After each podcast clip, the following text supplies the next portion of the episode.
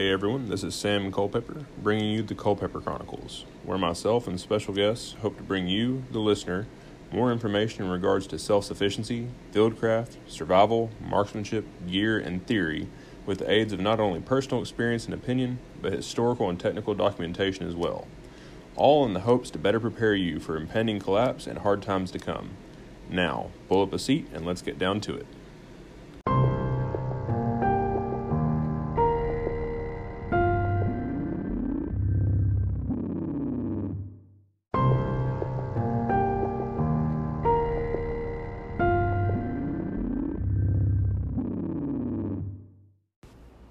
Is up, everybody? This is Sam coming to you with episode number nine of the Culpepper Chronicles.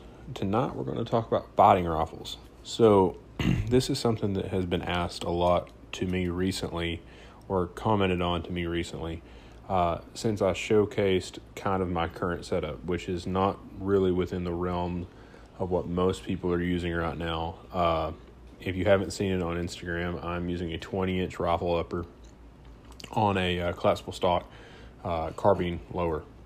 And I have my reasons for that. I'll kind of get into it later. But because of that, a lot of people said, hey, why are you doing this? You know, no one else is really doing this. Uh, I don't really understand. And I, I've commented and replied as much as I can on that. I thought I'd just go ahead and do a episode regarding fighting rifles and why you should or should not choose what you, you have or haven't chosen. Maybe you're someone who's just currently looking for one uh, and you're trying to you know navigate the sea of options that are out there right now. So uh, hopefully we can get some answers out there for you. What I'm not going to do is tell you what to buy. Uh, there are so many people out there say, "Hey, you have to buy this, you have to buy that. If you don't buy that, you're a loser." Um, that's really the wrong way to go about it because everybody has different needs, uh, and, and you have to make a educated decision for yourself. So hopefully, what I can do is give you information to help you make that decision. So that being said, uh, I do have my current rifle out on the table. I'll go ahead and safety check it for all those who, since you can't see it, uh, maybe it'll just make you have a little bit more peace of mind. So it is cleared. Um, what I don't have on the table are uh, the other options that I have kind of at hand that I'll talk about uh, a little bit later on. Because if you're someone who lives in a restricted state or a banned state, you may not be able to have, you know, an AR-15 or an AK or anything like that. If that's the case, that's fine. Uh, I'll touch on that later on because I do have some options for you uh, that you may want to consider. So let's get into it. Uh, first thing is going to be location environmental factors. So what you need to figure out is your location, not only necessarily geographically, uh, but what you know specific environmental factors are you possibly going to be facing. So if you are someone who lives in a very very very very vegetated state um, you, you're going to have really really short distance shots uh, you're going to have to fight through vegetation with your rounds. Uh, you may want something in a heavier caliber um, which this can be debated uh, a heavier caliber to help punch through that vegetation or uh, at the very least is going to be less affected by vegetation as far as deflection goes with the lighter caliber round. Uh, and you may not necessarily need a longer barrel length because you may not necessarily need all the velocity that a, a given round can have because you're only engaging it, you know, maximum of 100 yards.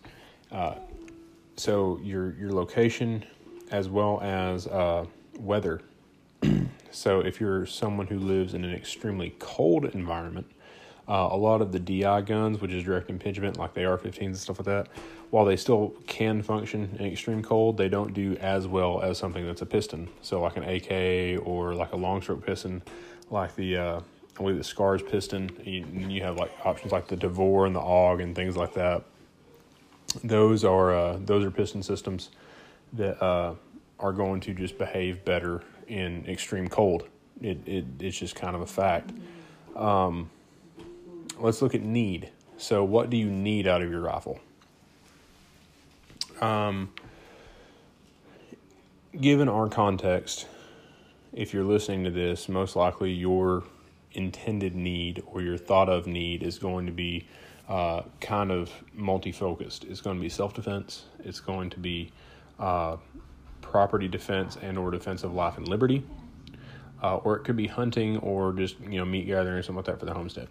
So you need to pick something that's going to give you enough ballistic uh, output to to handle all those as well as not be over cumbersome for your needs or under cumbersome for your needs. Um, you need to factor all that stuff in because if you are in an area where maybe you're not having to uh, defend yourself from two-legged predators, but the the reality is you may face you know black bear, brown bear, grizzly bear, whatever, often in the area that you live in you know, a 5.56 gun is probably not the best option for you, regardless of barrel length, regardless of attachments, regardless of that. You're going to need something with more behind it uh, as far as terminal ballistics go. Uh, so that kind of falls into intent and role. Um, let's say you are talking about self defense. So your intent is going to be within your uh, your house or on your property at least for the area that I live in, you can defend your property as long as your life is threatened. You know, someone stealing your tractor is not really a good reason to uh, to shoot them for the most part. But um, if that's the case, you need to factor in what area you have that you can necessarily classify as defendable. So for me, I have my home, which is you know an average size home, you know anywhere between 14 1800 square foot.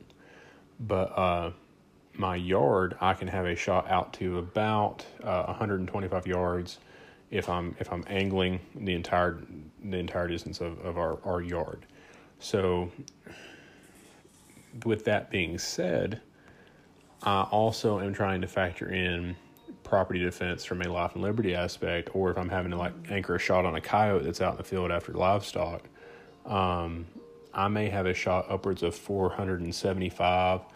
Um, the longest, the longest that I've ranged a shot that I could even potentially take is about 723 yards. Um, and that's from the edge of my property to the edge of the field that adjoins us uh, at the farthest point. So technically, I could have a shot out to 723 yards. So I had to factor that in when when specking out my rifle. So for someone, if you're in my case, uh, you're going to want more ballistics out of your round, out of, out of your chosen caliber, and typically that's going to mean a longer barrel. Now there are points where you have you know degradation uh, for length, but for the most part you will need a longer barrel. Uh, however, the flip side of that is if you're someone who is only going to be you know again focusing on a, a 50 yard shot, you know that's the absolute max. You know from the front porch to the uh, the absolute edge of uh, edge of your arguable property that you could be defending yourself um, is 50 yards, then you don't need a whole lot of barrel length uh, at all for that matter. Um, terminal ballistics still play in, like, you know, an 8 inch AR 15 is not going to be your friend. But um, you can get by with something like a 10 and a half or 11 or 11 and a half inch barrel. Uh, availability. so this is going to come into kind of a two part deal. So you have ammo availability and you have firearm availability. So if you live in a country where the host nation primarily uses 7.62 by 39 rifles or, or rifles chambered in 7.62 by 39, and that is not only your government, uh, military, but also your law enforcement eh, or, or whatever law enforcement you have. Um, if they're using 7.62 by 39, chances are you don't want to mess with a rifle that's chambered in anything other than that. Um, you're not going to have the availability because ammo being what it is, if you if you really look at it, it's tailored to uh, the prevalence. So uh, if the if 85% of your country or your area is 762 by 39, uh, chances are your gun store or your local uh, source for ammunition is not going to have you know 556 by uh, 45 or anything like that. It doesn't make any sense for them to. They're going to uh, try and appeal to those in the majority, and it's just business. So um, the flip side of that is if you have to source ammunition. So let's say it's a grid down situation where you're having to source ammunition. Any ammunition you come across, like from a government vehicle, let's say somehow a police officer's vehicle has been T-boned in an intersection and you are there and just happen to be able to uh, scavenge the uh, the supplies out of it chances are it's going to be whatever they have. And if they are using 762 by 39 and you're running around with an AR 15 chambered in 556, you're kind of SOL. So, and that's kind of, you know, vice versa. If you're someone who's in the States, the States are primarily AR 15 based. Um, they're primarily 5.56 by 45 based. So if you are running around with a 30, a 308 or a, uh, a 760 by 39 AK or like a 545 uh, by was 545 by 39 or whatever it is, um, the the 74 round, if you're running around with that and you're trying to source ammo, you're going to have a harder time sourcing it because most people are going to be having 5.56 by uh, 45. Um, or um, two two three, depending on you know what they're what they're doing with it. You can kind of interchange those. Um, so if you're finding ammo, it's going to most likely be, you know, five five six. So you need to factor those in when you're choosing a rifle because you will not always have the ability to go online and you know get a credit card solution to a problem and, and order ammo. You should be doing that now. You should be stocking up on what you can now. Um, that way, you have less need to supply from uh, the area around you. But you have to factor that in because at some point your supply is going to dwindle and you're going to have to source somewhere else. So, uh, that's also going to come down to uh, logistics, so parts and magazines. If you're uh, in an area that's primarily AK based and you're using an, an AR, you're going to have a harder time sourcing parts and uh, spare parts, maintenance parts, uh, replacements um, barrels, things like that from uh, from those areas because they're just not going to have it. The, the prevalence is going to be the AKs.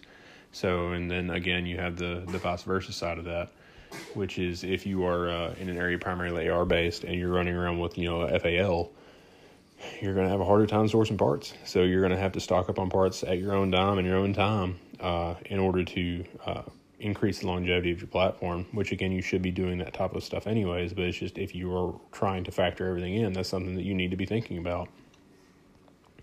Um, that comes down to uh, magazines. So, if uh, at the very least, if you're in an area that's AR based and you just don't want to run an AR, get something that's that's set up for the AR platform magazines. Um, so, like a Tavor uh, X39 and some of the AUGs they can be uh, had that uh, are set up for AR-15 mags. I think that's really the way to go. I think some of the Galils, like the Galil Ace and stuff like that, they're set up for uh, AR mags. So if you just don't want to run an AR-15, which if you don't, hey, it's whatever. Um, there are some reasons to and not to. Um, if that's the case, then you need to be at least, in my opinion, uh, using AR and a firearm set up for AR pattern magazines. That way you can at least source magazines because magazines are expendable. Uh, magazines go bad; they just do. I don't care how many Gen 3 PMAGs you have; you're going to have a rotten egg somewhere in there at some point, brand new even at some cases. Uh, and if that's the case, you will not have to source them, and you're going to be better off having something that's at least uh, magazine capable or compatible. And that also goes for a team environment.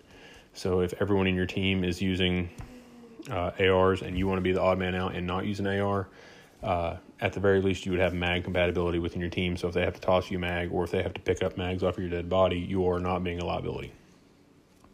Um, let's see here. I went over top spending on states. Uh, now we kind of get into the semantics of what to choose and for why. So I've kind of laid out my situation.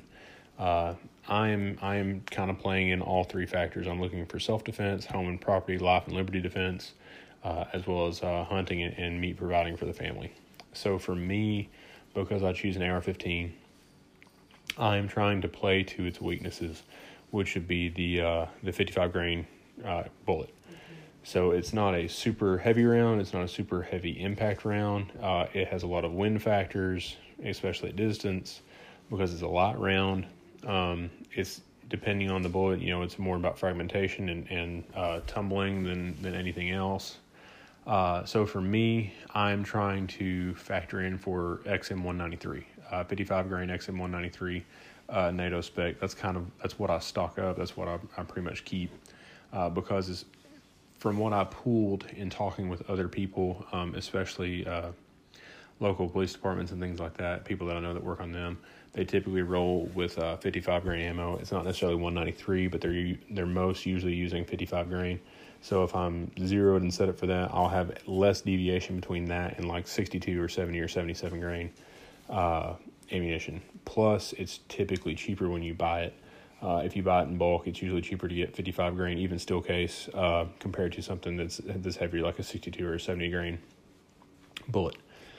So because of that, uh, this kind of comes into the reason why I chose the uh, the 20 inch upper.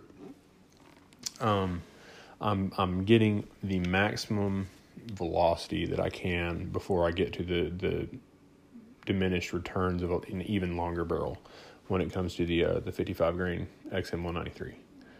So I'm getting all the velocity out of it. I'm going to have more velocity at distance on impact because of that. Um, this is kind of twofold. One for hunting, it's a little bit more ethical, in my opinion, to uh, to have that velocity and really uh, play to the maximum specs of that ammo.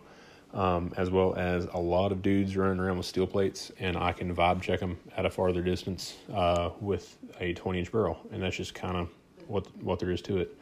Um, I'm I'm I have in front of me a firearm that I have set up that can not only provide for my family but defend my family. And if that's the case, I want to maximize its its lethality within the given context of my area. Uh, I have farther distance shots. I have close in shots. Uh, 20 inches is still easily maneuverable for me.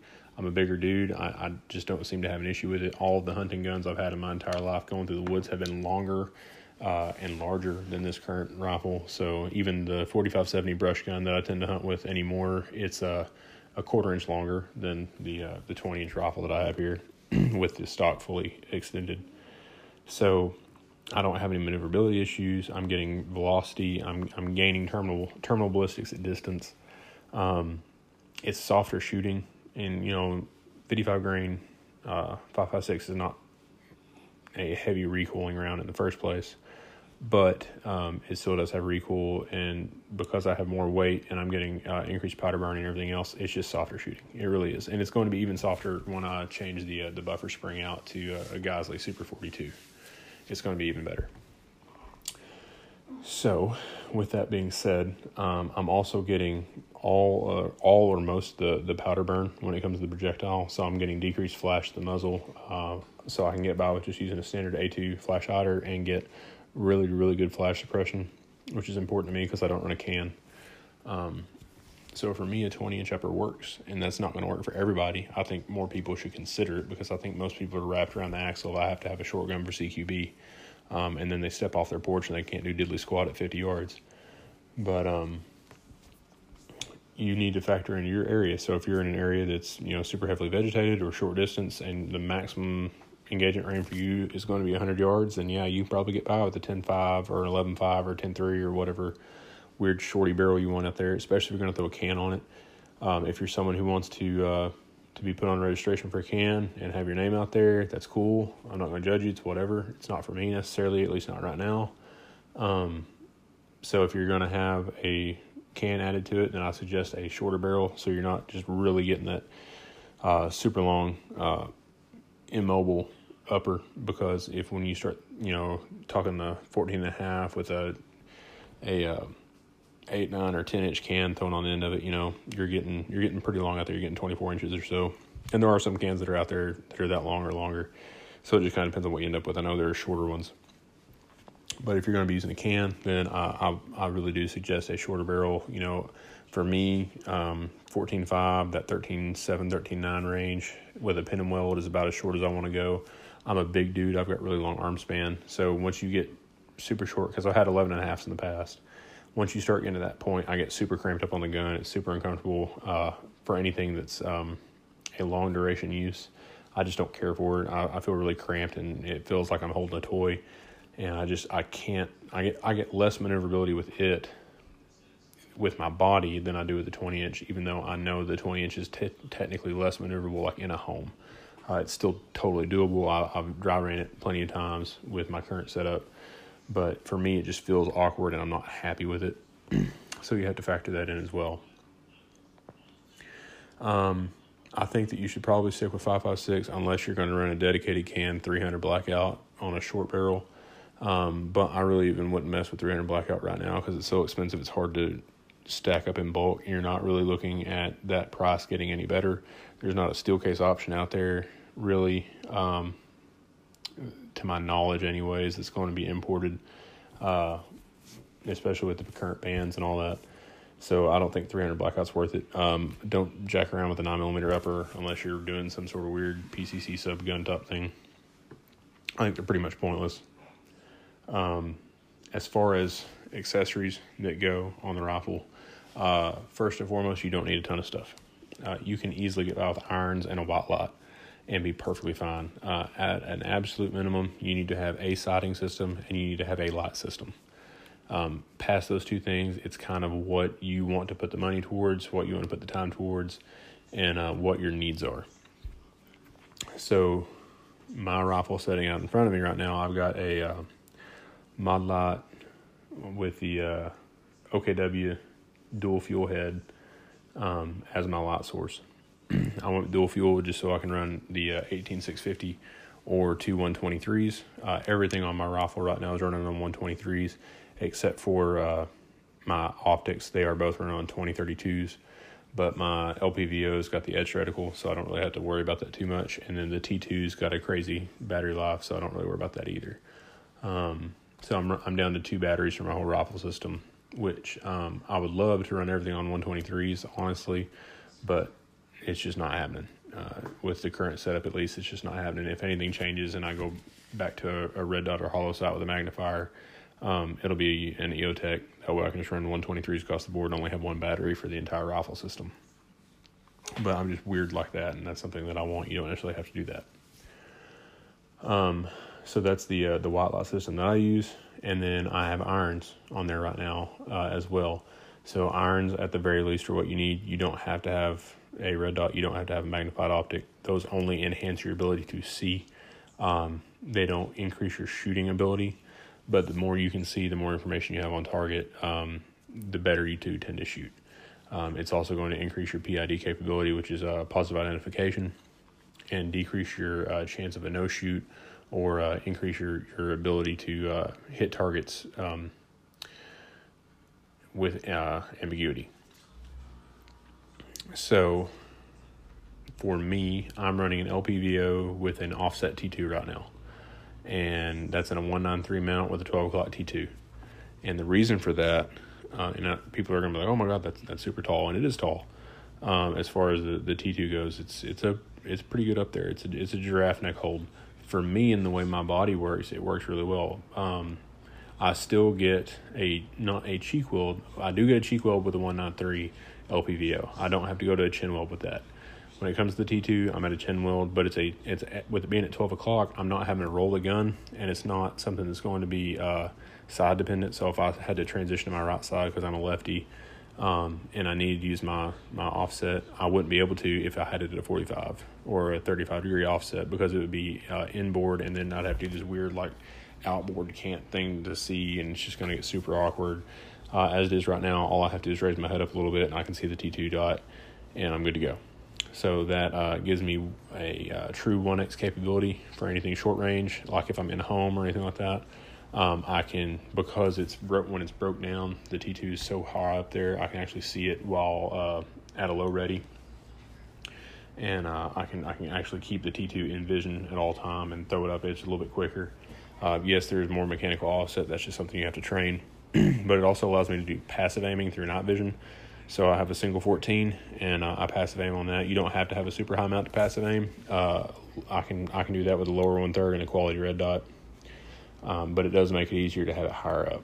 And passive aiming, I think, is going to be a really big thing, especially for a near peer type of situation where uh, they have the capability to see in the dark just like you do. And you need to decrease your IR signature and output with your uh, aiming module and having a passive aiming capability is going to be a must under that uh, regard. Uh, and then that falls into the uh, laser system. I use a full power DBAL-A2, um, our light or illuminator and laser, and I have that as well as the uh, white light set up on mod buttons. Uh, and I've got a ramp on one to differentiate between the two uh, tactilely, like with gloves. A lot of people don't really factor that in. They go, oh yeah, no, I have a tape switch on there, I can feel it just fine, and then they throw gloves on because hey, it gets cold and now they can't feel anything. So they lose that dexterity, and now they're just mashing buttons and turning on their white light when they're trying to do their laser and everything else. So all that stuff to factor in. Uh, as far as the lower goes, um, or I guess as far as the heart of the rifle goes, it's a uh, it's a BCM 20 inch upper with a BCM uh, bolt carrier group and charging handle. Uh, the lower is a KE Arms that I picked up like right before Biden got elected because I really needed a lower, and I found that for like 150 bucks at the local gun store and picked it up. And it was all it was all done and look I looked it over. Everything looked good. Castle nut was staked well. All the parts seemed really good and uh, I threw a BCM grip on it and a uh, Magpul MOE SLS stock that way I can carry some batteries in the uh, stock so that the rifle is kind of self self sustaining if it needs to be. So that's my rifle. Is that going to be your rifle? Probably not. Uh, not everyone's going to run a rifle set up the way it is as far as as far as the way I have it. Um, I think more people should consider it, but you know not everyone's going to do that, and that's perfectly fine. If you're in an area that you live in the middle of nowhere, like in the middle of freaking Montana or Wyoming, where it's big sky country, and your house is setting up on a hill, and you command the view for miles upon miles, I, I mean, I'd set up an AR-15 that's for like a 200 and in gun with a red dot, maybe a magnifier behind it, and a can or something, and have that thing at like a 14 and a half or, or a 12 and a half barrel and set that to the side, and I would look at long range guns. I'd be looking at a long range bolt gun that you can reach out and touch them. That way, you can uh, solve the problem way before it gets to your front door. That's what I'd be looking at for that. Uh, so, you know, everything has to be factored in. Don't get suckered into uh, doing what all the cool people are doing or what the people you deem to be cool are doing online or on social media or in movies or anything like that sit down and critically think about every little bit that's going into your rifle and don't be afraid to try something that's against the flow of everything else to see if it works for you. Um, you may have to sell it because it doesn't work but if it does work hey it works for you. And as awful as that statement is and everyone hates hearing well it works for me there is something to that. So always always factor in your personal needs and don't just try and mirror somebody else because you think it looks cool or because they say it's the best thing ever chances are it's not.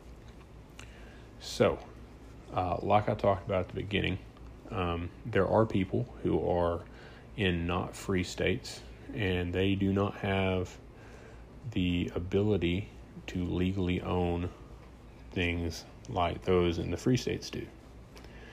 With that being said, they are usually limited to ammo capacity as well as features. So that's where you run into people who have like the weird fin grips and the weird stocks that don't necessarily have a grip, but they do have a grip, and then they have like a five or a ten round mag. And as much as I want to say, hey, get an AR 15 and then just get the parts set aside somewhere, stashed and buried in your yard that you can keep to the side and use uh, when things go down, because if the world ends tomorrow, the ATF doesn't care they don't care about any of that crap anymore. so if that's the case, don't limit yourself. If you can get the stuff, I say put it in a Tupperware box and tape it up really good and bury it in your yard and pretend like it doesn't exist until you need it. but that's just me being me. However, um, there are, to my knowledge, some states that don't even allow anything that looks like an AR 15 in their borders.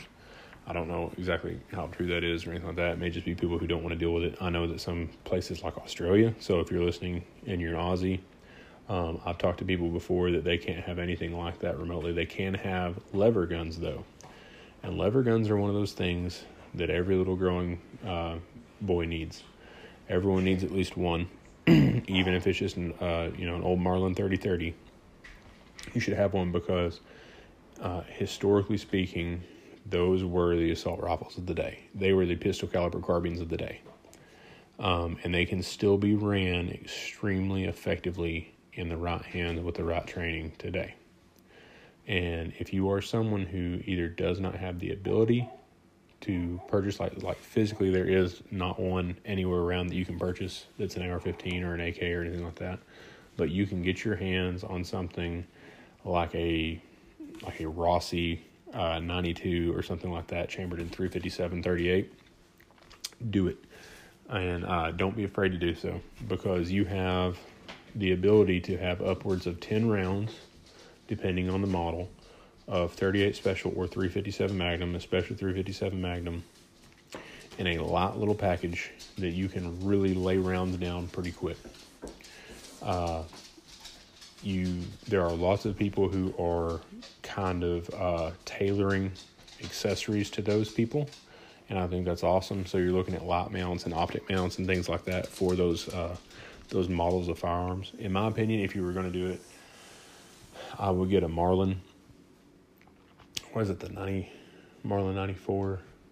I want to say it's the uh, their pistol caliber version. I can't remember exactly which model it is, but their uh, their pistol caliber version, and get the uh, 357 38. And I would mount a uh, T2 to the top of it, or a Comp M5 or something like that, a micro red dot, uh, an Aimpoint preferably. I know that there are a lot of people who say Holosun stuff's just as good, and it's not bad. But if you have the ability to get an Aimpoint, and I would put a uh, a dual fuel white light on it and a sling, and I would get a bunch of speed strips, the little Tuff Products or uh, Bianchi speed strips, and learn how to run that thing like you've never ran it before. Because if you can sit there and lay down 10 rounds of 38 or 357 relatively quickly with really good accuracy, and then reload it as you go, because you have to feed them as you go, just like a shotgun, uh, you're going to be a force to be reckoned with to anyone who's trying to come in uh, with anything less than that. Uh, they're an, actually an excellent option, and it's something that I was looking at doing very heavily uh, at the beginning of the Biden administration because I wasn't sure exactly how things were going to go. I was not by any means going to give up my AR, uh, but if I had to pretend it no longer existed, I wanted to still be able to defend my my family and myself and my property, and it was going to be a Marlin in a 357 configuration setup, just like I talked about and I would carry a bunch of speed strips loaded up in my pocket and call it good. And that gives you quite a bit of capability for anything you would realistically be facing.